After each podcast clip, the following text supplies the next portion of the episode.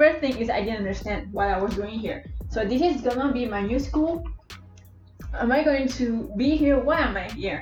So I, I think I think I think like the first day I was in total shock all day. Actually, I experienced the same thing. The first day when I went to school, everybody was following me everywhere uh, to the canteen, uh, the place where you eat.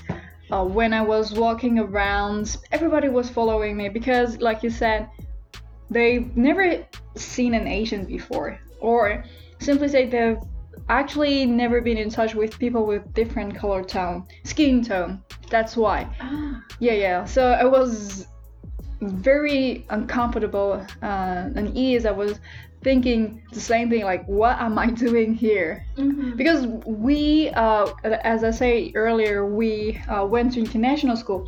So I guess the question of identity or the question of being the only Asian never really came to our mind. I think. Yeah, because I also think that we were criticized for every little thing. For our difference, uh, the, the first obvious thing is our hair. Yeah, they, they touched my hair like I was an animal in the zoo because we had a different accent than theirs. And they used to say, Oh, why are you talking like this? They used to imitate us. So I felt like an outsider. Someone, I mean, like I was very young, so I, How old were you at that time? I was eight years old. Yeah, so it's a pretty big shock for a kid of eight years old. Yes, Parent, like you said, didn't communicate. So somehow you have to uh, face this kind of kind of obstacles Yeah. in your school life, right? Yeah. So it's quite difficult. and I I didn't know how to voice it to my my parents. yeah. And really, I, I think I I, did, I just accept I didn't know how to tell them that I was kind of uncomfortable. It was kind of traumatizing, traumatizing, Trauma- Traumatizing. Traumatizing. yeah, I found the word. traumatizing.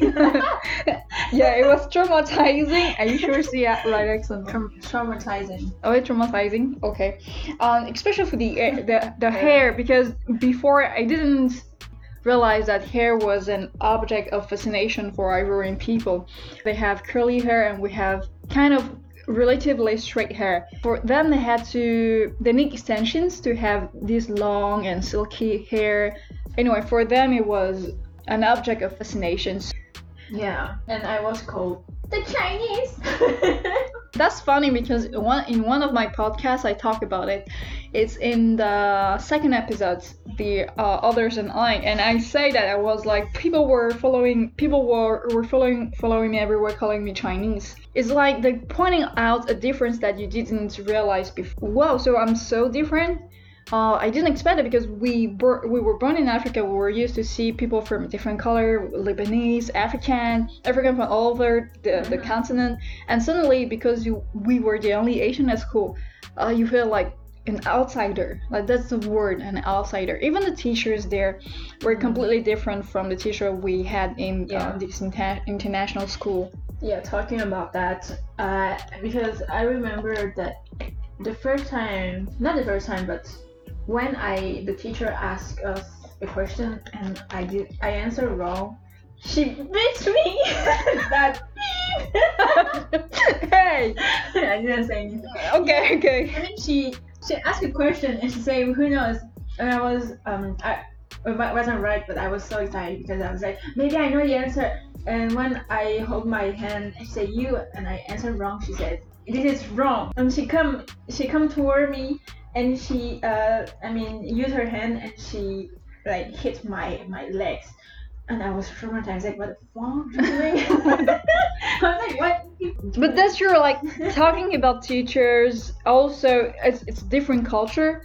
This is a problem also in Ivorian uh, education. They use this thing to uh, teach you, and they don't encourage you to make mistakes. Yeah, I mean, uh, so that's why I was afraid to speak up Yes, yes. during class. When you're the only Asian, and again they um, take away your, I would say you're right of speaking up, even though you know maybe it's wrong, but taking away your freedom of speaking freely. That was the first thing that shocked me, and I didn't want to go to school after that. Oh yeah, yeah, yeah. Like, what? Every time I go back home, it's like, oh no, I don't want to go back to school. And then I remember one day I lie, I pretend to to be sick, Uh, because I remember one day I watched a movie called E.T.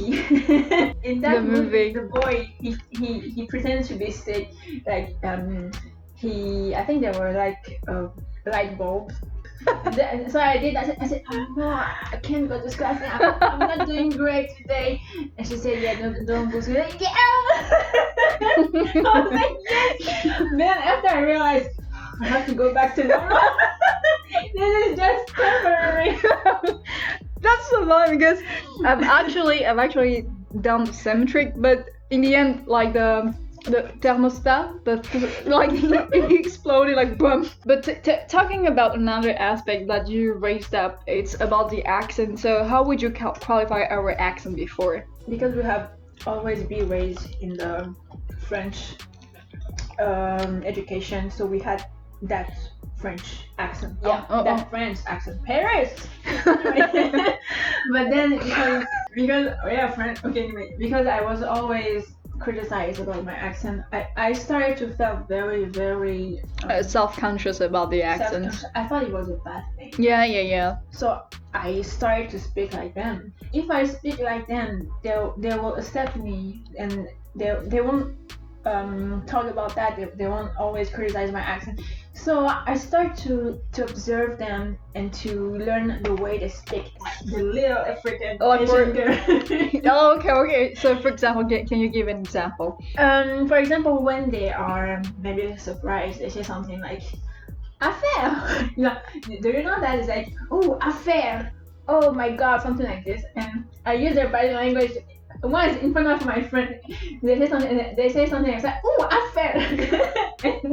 and my friend starts mocking. Like, "What? You sound like an Ivorian, yeah. and you know what? I felt ashamed I thought like you, you, you, you mock me that that I, I look like I, I talk like you, and I want to talk like myself, and you also mock me. So I didn't know. Yeah, so it seems like no matter what effort you're doing and making, it's never enough, right? Yeah, but at that age, I didn't understand that. For me, it was quite the opposite. That's very funny because I was so uh, I felt very rejected and felt like an outsider. My turning point was I don't want to have the Ivorian accent because no matter the effort I was making, people were not accepting me. And they were making me feel that I was different like deciding not to talk like them. So I watch a lot of French TVs imitate the way the words they use in the books. And that's why um, my accent is quite different from the Ivorian people. Even when I speak with a little bit a tint of Ivorian accent Ivorian people will say don't speak like a French person. We don't talk like that. I was like but my Yeah. yeah my accent's not even like a French person. They say don't force yourself. but I think like it was difficult for you to make more gen- genuine friends? Because when you were at high senior junior high school, I, I think people were also were, were thinking that you were a freak. Yeah, because you were like a people pleaser. Yeah, exactly. this is exactly yeah, the word I use in my podcast. Sometimes you said like, oh no, it's nothing. I was like, oh, how? I was I was furious because she always asked me for money. It's like, oh, she need that. You, you give her that money. And Say she needed and Yeah, and one day she said, Jade, Jade said to me, can She- I yeah. borrow money? and, and- oh yeah, but she and one day her, her friend asked her, uh, if she asked her friend if she could borrow money from her friend, and she said, if I borrow money from you, I will give you the double tomorrow. I said, what? You give you, you borrow money for her and you give her the double as interest. Do you remember? I don't really remember, but I I guess it it happened. I guess it And, happened. and yeah, yeah. And Oh, okay, it's not finished. when when keep watcher Keep watcher. something like this. and my sister she always give money to him. All her money. All her money. How is she going to eat? Yeah. She said it's like he asked her money and she gave it all all. I mean all day how is she going to This is funny because I talk again about it. At that time, it was a very sincere, naive need to belong to a group, a community, and then it became a vicious circle where I, I became a pleaser, you know. So I was thinking, okay, I need to be uh, nice to everyone so people will like me. Again, we were the only Asian at school, and somehow we were also the only Asian around our neighborhood. Okay, so this is for the first part. I, I hope you like it, and we will continue this interview with another subject, another aspect uh, in the next episode. So stay stay tuned. My sister and I will continue this subject. Thank you. Bye. bye. Thank you. Bye bye.